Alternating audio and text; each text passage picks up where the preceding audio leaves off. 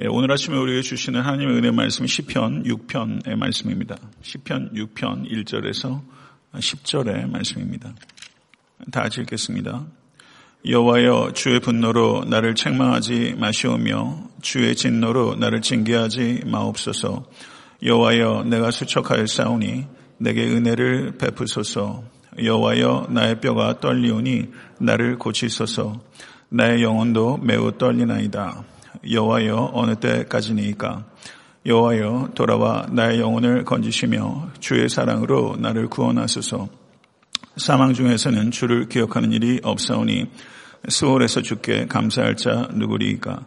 내가 탄식함으로 피곤하여 밤마다 눈물로 내 침상을 띄우며 내 요를 적시나이다. 내 눈이 근심으로 말미암아 쇠하며 내 모든 대적으로 말미암아 어두워졌나이다 악을 행하는 너희는 다 나를 떠나라. 여호와께서 내 울음소리를 들으셨도다. 여호와께서 내 간구를 들으셨으며 여호와께서 내 기도를 받으시리로다. 내 모든 원수들이 부끄러움을 당하고 심히 떪이여 갑자기 부끄러워 물러가도다. 아멘. 하나님의 말씀입니다. 아, 혹시 그 제임스 형제 지금 translation 가지고 있나요? 그, 송 목사님, 어, 좀 오셨으니까 좀 주시고, 송 목사님 했던 그, 강대준 원생 되셨던 좀 통역하시면 좋을 것 같은데요. 네. 예, 부목사는 그 담임 목사가 코끼리를 냉장고에 넣으라 그러면 갑자기 통역하라고 네 예, 기왕에 오셨으니까 좀 할 수 있는 건 좀 해서 예, 도움을 좀 드리면 좋겠습니다. 네. 아, 시편 6편 말씀 보신 대로 어, 탄원시입니다. 예, 어, 개인의 탄원시라고 할 수 있습니다. 아, 시편 6편 말씀은 특별히 예, 심신이 병든 사람이 하나님의 치유를 바라는 그와 같은 탄원시입니다. 어, 이런 크고 작은 질병 가운데 우리 항상 노출되어 있고 가까운 친척 가운데 위중한 병 가운데 계신 분들 아마 분명히 계실 거라고 생각됩니다. 아, 그리고 성도들 가운데도 저희가 알고 계신 분들도 있고 본인이 이렇게 밝히기를 원치 않으신 분도 계십니다. 지금 암으로 투병하신 분도 어, 여러 어, 계십니다. 저희가 오늘 그 시편 말씀을 통해서 어, 특별히 우리가 중보하며 기도할 때 우리가 어떻게 질병에 있는 이들을 위해서 기도할지 우리가 좀 깊이 생각하면서 오늘 시편 말씀을 겸손하게 대할 수 있으면 좋겠습니다. 그리고 후에 이 시편이 어, 질병의 치료를 위한 시에서 어, 이 시편이 참회의 기도로 어, 쓰이게 됩니다. 특별히 오늘 시편 6편 말씀과 시편 32편, 시편 38편, 시편 51편, 시편 102편, 시편 130편, 시편 143편 이것은 시편에서 가장 어, 탁월한 어, 참회의 기도입니다. 그래서 5세기에 들어가게 되면 교회는 사순절 기간에 참회의 기도로 이 시편 6편을 포함한 말씀드린 시편들을 교회 예배에 사용했던 것입니다. 시편 6편은 세 부분으로 나누어질 수 있습니다. 1편 1절에서부터 3절을 보게 되면 여호와여 어, 여호와여라고 계속 지속적으로 부르짖으며 아, 고뇌에 찬 부르짖음이 기록되어 있습니다. 아, 그리고 4절부터 7절은 그 고통으로부터 구원해 주실 것을 간구하고 있고 아, 그리고 8절에서 10절은 기도 응답의 확신으로 끝이 나고 있습니다. 탄원시를 보게 되면 이와 같은 부르짖음으로 시작돼서 그 확신으로 끝이 나게 되는 것입니다. 1절, 3절을 보게 되면 2절 말씀을 한번 보시죠. 아, 나의 뼈가 떨리오니라고 말하면서 예, 뼈가 떨릴 만큼 아픈 육체적 상태를 표현하고 있다. 이렇게 볼 수 있고요. 3절을 보게 되면 나의 영혼도 매우 떨리나이다. 라고 말하면서 이 떨림이 단지 이 뼈에만 국한되는 것이 아니라 영혼도 떨린다. 라고 말하면서 영혼에도 심각한 그 같은 질고가 있다. 이렇게 말하고 있는 것이죠. 그래서 이게 몸과 마음이 사실은 따로 노는 게 아니라 몸과 마음이 같이 움직이는 것이죠. 아, 뼈가 떨리면 영혼도 떨리게 되고 영혼이 떨리게 되면 뼈도 떨리게 되는 것이죠. 매우 극심한 심신의 어떤 질병의 상태를 말하고 있는 것입니다. 그런데 아, 시편 기자는 이와 같이 그 몸과 마음의 극도로 어려운 그런 아픔을 이야기하기 전에 먼저 1절을 보시게 되면 여호와여 주의 분노로 나를 책망하지 마시오며 주의 진노로 나를 징계하지 마옵소서라고 먼저 자신의 상태를 설명하기 전에 하나님 앞에 탄원하고 있습니다. 그러면 여기에서 우리가 생각해야 될 것이 하나 있습니다. 그러면 시편 기자는 이와 같은 자기의 병든 상태가 하나님의 분노와 하나님의 진노의 결과라고 이해하고 있는 것입니까? 죄와 어, 질병 혹은 질병과 하나님의 진노와의 관계 이건 신학적으로 중요한 과제라고 할 수 있습니다. 우리는 일반화의 오류에 빠지게 되면 안 됩니다. 가령 그 요한복음 그 5장에 예수께서 38년 된 병자에 대해서 말씀하실 때 그리고 아, 요한복음 8장에서도 가늠하다 걸린 여인의 문제 등에 있을 때 그때는 이 질병과 죄를 예수님께서 연결시키셨습니다. 근데 요한복음 9장에서 날 때부터 소경된 자에 고칠 때 그때 제자들은 날 때부터 소경된 자를 죄의 문제에 연결하셨지만 예수께서는 그렇게 연결하지 않으셨습니다. 아, 이렇게 죄와 어, 질병과의 관계를 이렇게 일반화시켜서 연결시키는 것은 무리고 그때그때 그때 상황에 따라서 분별로 이렇게 판단해야 될 것입니다. 그렇다면 하나님께서 시편 기자가 하나님의 분노와 진노로 징계하지 말아달라는 탄원은 어떻게 이해할 수 있을까? 이것은 어, 본문을 보게 되면 그 죄와 그리고 하나님의 용서에 대한 명확한 언급이 없습니다.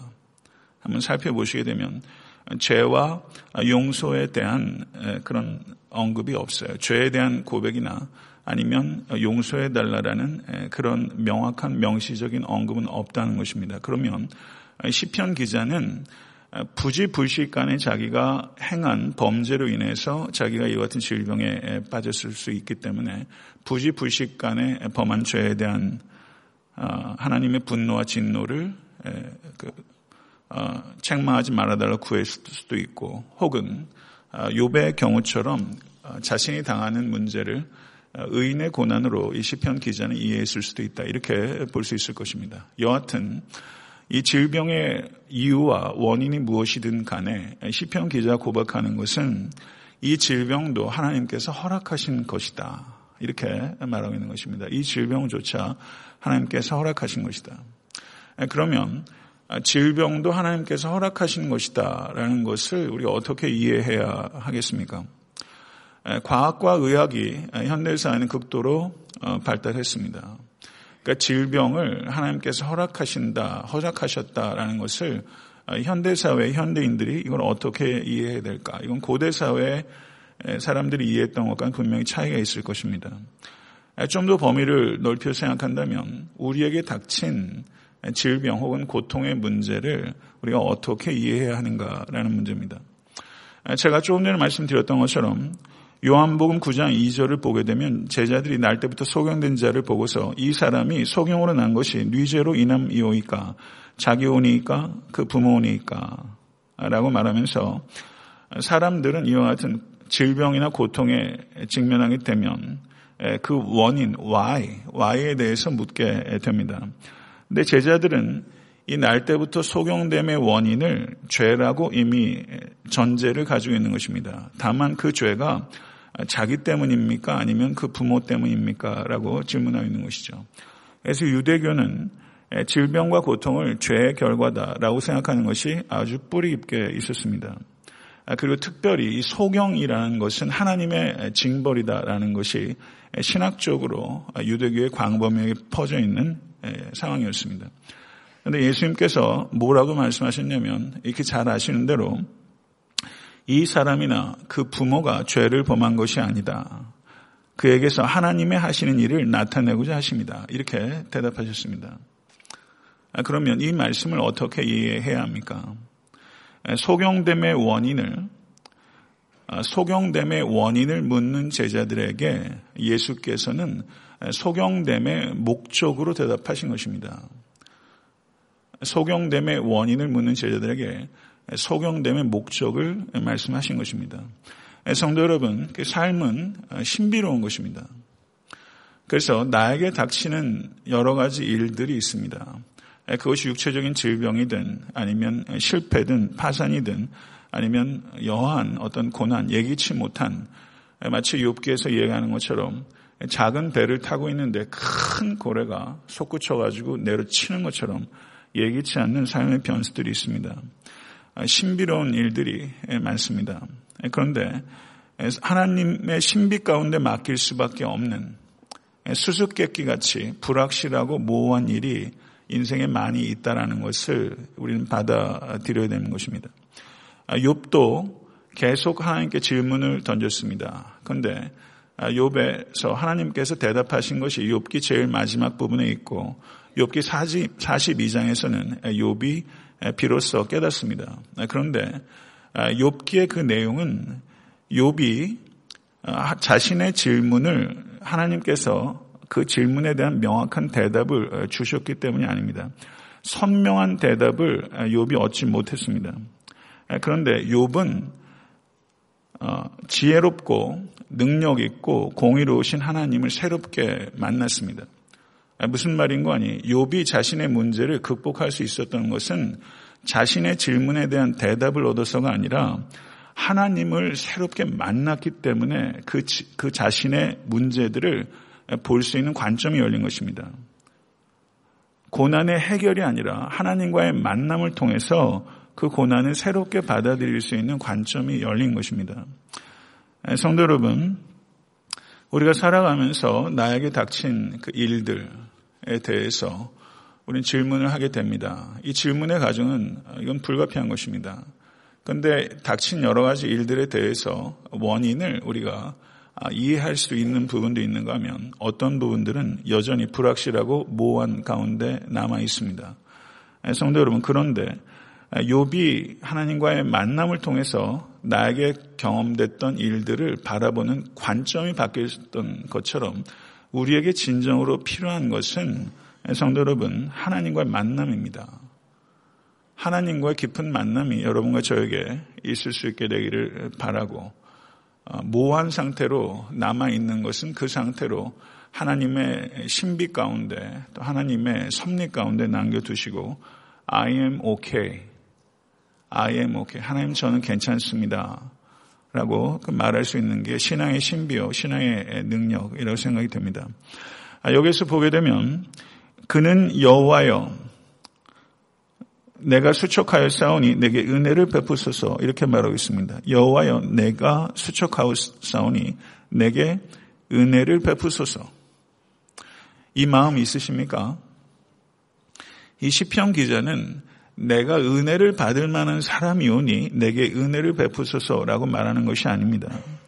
나는 은혜를 받을 만한 사람이 아닙니다. 그러나 시편 기자가 말하는 것은 나는 은혜가 없이는 살 수 없는 사람입니다. 이걸 얘기하는 것입니다. 내가 은혜를 받을 만한 사람이라고 얘기하는 것이 아니라 나는 은혜가 없이는 살 수 없는 사람입니다. 이렇게 말하면서 필사적으로 은혜를 구하는 것입니다.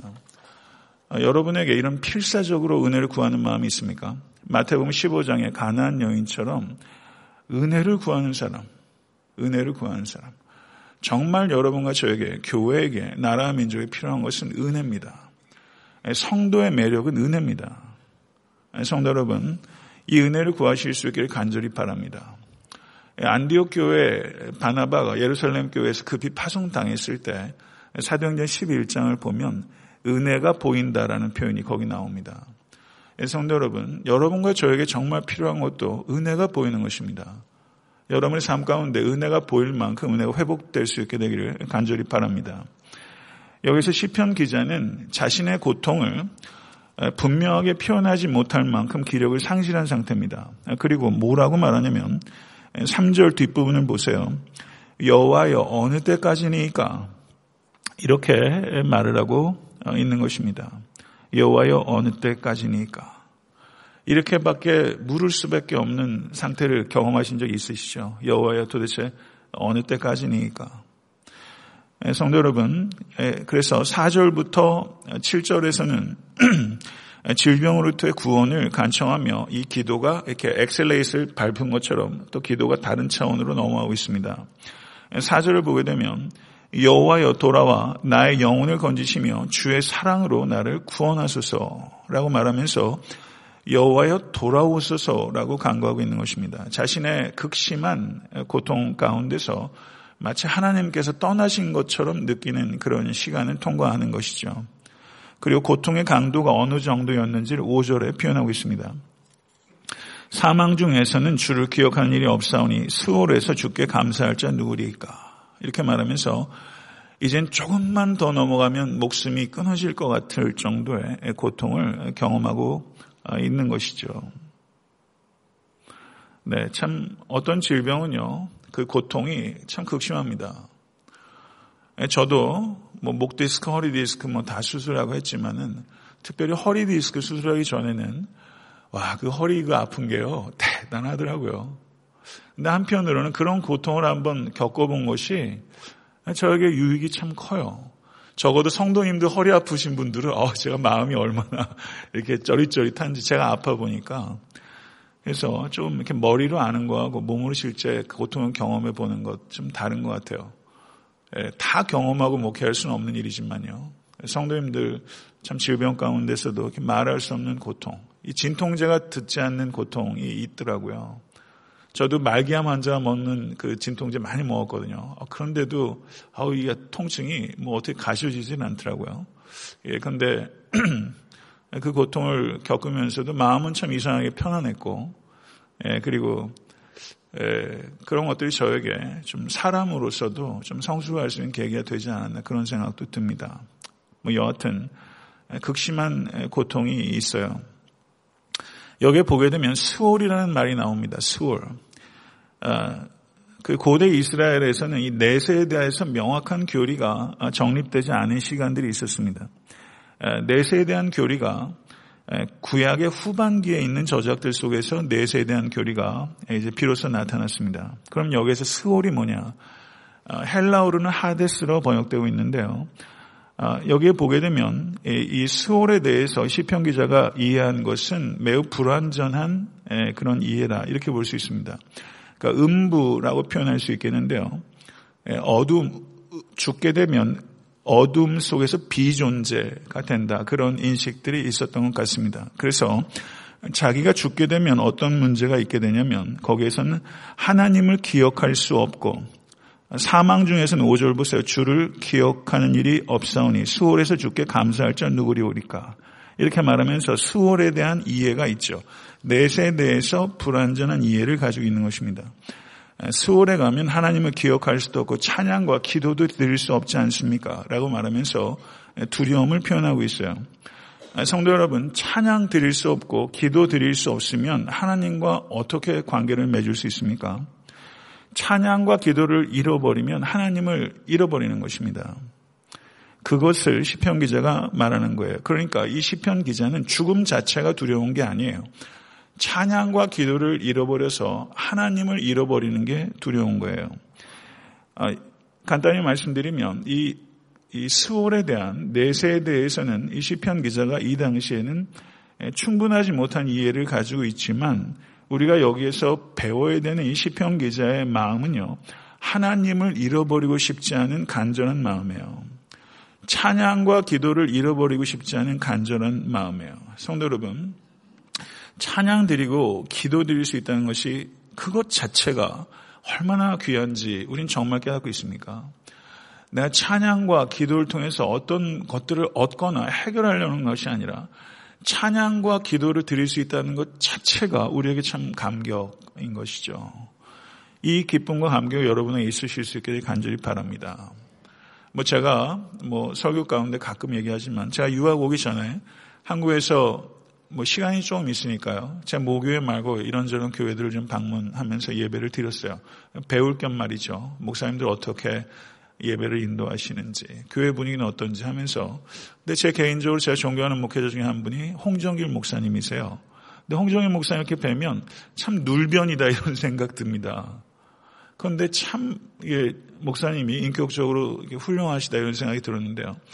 그 삼성병원 바로 앞에 거기 미랄교회라고 그 장애의 우들이 많은 그런 교회입니다. 그런데 제가 저쪽 뒤쪽에서 예배드리고 있었는데 앞에 그 농아, 농아라고 표현해야 됩니까? 이게 말을 못 하시는 장애를 가지고 계신 분들이 있는데 목사님이 설교를 시작하시면서 저분들이 얼마나 입술로 찬양하고 싶겠냐고 네, 그런 얘기를 하면서 천국에서는 다 줄을 높이며 찬양하실 수 있게 될 거라고 그런 이야기를 하시더라고요. 예, 예, 수화 찬양이 있지만 얼마나 성도들과 시야 찬미와 신령한 노래로 목소리를 합하여 찬양하고 싶겠어요. 저는 그때 그 말씀을 하면서 예, 목사님 말씀이 참 평범한 얘기일 수도 있겠는데 마음에 참 와닿고 어, 그렇더라고요. 성도 여러분 우리가 입술로 찬양할 수 있다는 거 언젠간 기력이 또 떨어져 입술로 찬양하지 못할 시점도 올 수도 있지 않겠어요. 어, 찬양할 수 있을 때, 기도할 수 있을 때 찬양하고 기도할 수 있다는 거 이것 좀 귀하게 여기면서 우리가 찬양 드리면 좋겠습니다. 제가 고든 코넬이라는 학교에서 저 공부를 했었는데 학교 듀에인 게렛이라는 좋은 구약학자가 있었습니다. 이분이 수업 시간에 했던 이야기를 같이 공부하는 전도사가 그 얘기를 하더라고요. 저는 구약 전공이 아니니까 게렛 교수한테 배울 그 기회는 없었는데요. 평범한 얘기예요. 교수님 천국이 어디예요? 이렇게 물었답니다. 그랬더니 하나님을 찬양하는 곳이 천국입니다. 이렇게 대답했대요. 맞는 말이죠. 이 신학적 대답이라고 할 수는 없겠지만 맞는 말이라고요. 천국이 어딥니까? 하나님을 찬양하는 곳이 천국입니다. 푸른 초장과 쉴만한 물가에서도 찬양이 없으면 사실은 지옥이고요. 사망의 음침한 골짜기에서도 찬양이 있으면 사실은 천국이에요. 예, 여러분과 저의 삶의 찬양과 기도가 항상 회복될 수 있기를 바랍니다. 감옥에 갇혀 있었을 때도 사도 바울은 찬양하고 기도했어요.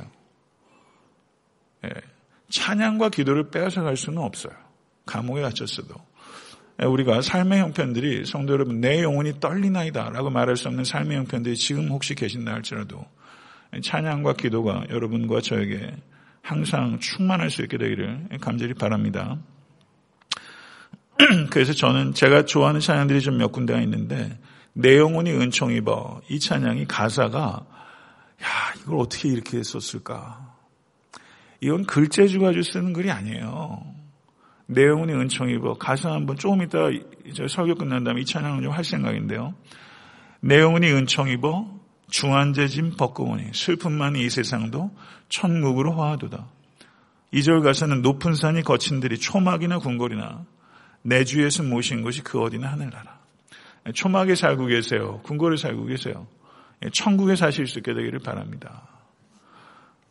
8절 10절을 보게 되면 기도응답의 확신을 기록하고 있어요. 악한 악을 행하는 너희는 다 나를 떠나라. 여호와께서 내 울음소리를 들으셨도다. 악을 행하는 자들이 이 시편 기자에게 질병을 직접적으로 가져온 존재는 아닌데 이 시편 기자가 질병으로 고통당하는 것을 즐거워하고 이용하는 사람들이 있어요. 누군가의 아픔을 이렇게 그렇게 하는 악한 인간들이 있습니다. 그런데 8절 후반절을 보게 되면 여호와께서 내 울음소리를 들으셨도다. 구절을 보셔도 여호와께서 내 간구를 들으셨으며 여호와께서 내 그 기도를 받으시리로다. 라고 말하면서 이 같은 확신을 대적자들에게 선포하고 있습니다. 그리고 10절을 보게 되면 내 모든 원수들이 부끄러움을 당하고 심히 떨며 갑자기 부끄러움 물러가리로다. 이렇게 말하고 있습니다. 2절에서 이 시편 기자가 나의 뼈가 떨리오니라고 탄식했는데 이제는 10절을 보니까 누가 떨게 돼요? 적들이 심히 떨게 될 것이다. 적들이 심히 떨게 될 것이다. 이렇게 말을 하고 있고 기도를 시작할 때 여호와여 돌아와 나의 영혼을 건지시며 라고 말했습니다. 여호와여 돌아와 나의 영혼을 건지시며 라고 간청했는데 10절에 보게 되면 모든 원수들이 부끄러워 돌아가게 될 것이다. 이렇게 말을 하고 있는 것입니다. 성도 여러분, 기도를 시작할 때는 많은 경우에 탄식으로 시작합니다. 근데 기도가, 기도의 언어가 계속 하나님과의 관계 속에서 이렇게 튜닝이 되죠. 기도가 기도하자마자 하나님과 탁 튜닝이 되는 게 아니라 이 단파 방송 맞추는 것처럼 라디오를 계속 맞추는 것처럼 이 튜닝하는 시간들이 누구에게나 있어요. 근데 기도의 시간이 확보가 되어야 될 필요가 있는 겁니다. 그럼 튜닝이 돼서 하나님과 탁 주파수가 맞아서 소통이 되게 되면 탄식으로 시작됐던 기도가 확신으로 끝이 나게 됩니다. 탄식으로 시작했던 기도가 확신으로 끝이 나게 되는 거예요. 말씀을 맺겠습니다. 구약에서 질병을 그 이야기하는 언어, 질병과 치유의 언어는 병든 사회의 회복을 의미하는 은유적인 표현으로 이렇게 사용이 됩니다. 병든 사회, 병든 가정, 병든 나라 민족이 있지 않습니까? 이 질병의 상황과 치유에 대한 강구는 이와 같이 확장이 돼서 어, 병든 가정과 나라와 민족을 위한 병든 사회를 치유를 위한 강구로 확장이 되는 것이죠. 오늘 기도 가운데도 말씀하셨지만 주중에 한국에 큰 변화가 있었습니다. 아, 이 일로 인해서 한국 사회도 극도로 양분됐을 뿐만 아니라 아, 이민 사회도 양분됐습니다. 아, 교회 여러 지체들도 각각 이 문제를 바라보는 첨예한 관점들이 있을 것입니다. 목장에서 이 탄핵 얘기하지 마세요. 감론을박 하실 필요 없습니다. 목장에서 해야 될 일들은 그 같은 일들에 대한 정치적인 입장을 밝히는 것이 아니라 그 일을 위해서 기도하는 일입니다. 한국이 분열의 병으로 시달리고 있습니다. 그리고 한민족은 분단의 병에 시달리고 있어요. 이 분열과 분단의 이 질병이 너무나 심각합니다. 이 일 때문에 지불하는 사회적 비용이 얼마나 많은지 몰라요. 실제 돈은 얼마나 갖다 붓고 있으며 얼마나 심각한 문제들을 겪고 있습니까? 근데 나라와 민족을 위해서 기도하면은요, 참 마음에 와닿지 않아요. 마음에 와 닿으세요? 마음에 와닿지 않으니까 나라 민족을 위해서 기도해야 되는데 당위성은 있는데 기도가 잘 안 돼요. 왜 그럴까요? 저는 그것이 좀 정상적이라고 생각이 돼요. 정상적이다. 그럼 그 문제를 우리가 어떻게 극복해야 되는가 하는 부분이 있죠. 마종기라는 시인이 있습니다. 문학과 지정사에서 이 마종기라는 시인의 시를 많이 내는데 이 사람이 닥터예요. 근데 미국에 있는 사람입니다. 근데 미국에 있는 의사가 시를 계속 써내면서 한국에 출판을 하는데 우리가 몸은 조국에서 떠나 있지만 우리가 한국 사회와 민족을 객관적인 시각에서 바라볼 수 있는 새로운 그런 관점들을 전 가질 수 있다고 생각하고요. 나라와 민족을 위해서 기도할 때 냉랭한 마음으로 기도하지만 냉랭해서 기도하지 못한다기보다는 기도하지 않아서 냉랭할 수 있다는 것을 좀 생각하면서 우리가 오늘 특별히 나라 민족을 위해서 기도하면서 냉랭한 마음에 온기가 돌고 열정이 생길 만큼 나라 민족을 위해서 오늘뿐만 아니라 삶의 자리에서 관심을 가지고 기도할 수 있는 여러분과 저한테가 되면 좋겠습니다. 감동이 없어서 기도할 수 없다가 아니라 감동이 생길 때까지 기도하는 쪽으로 우리가 마음을 바꾸고 어, 해서 어, 기도가 하나님의 능력이 임하는 통로인 것을 믿으십니까? 그를 위해서 오늘 특별히 기도하실 때 병든 몸을 위해서 기도하시고 병든 교회 지체를 위해서 기도하시고 어, 병든 교회, 특별히 병든 나라 민족의 치유와 회복을 위해서 어, 기도하실 수 있는 여러분과 제가 됐으면 참 좋겠습니다. 주님 가르치신 기도로 예배를 마치겠습니다.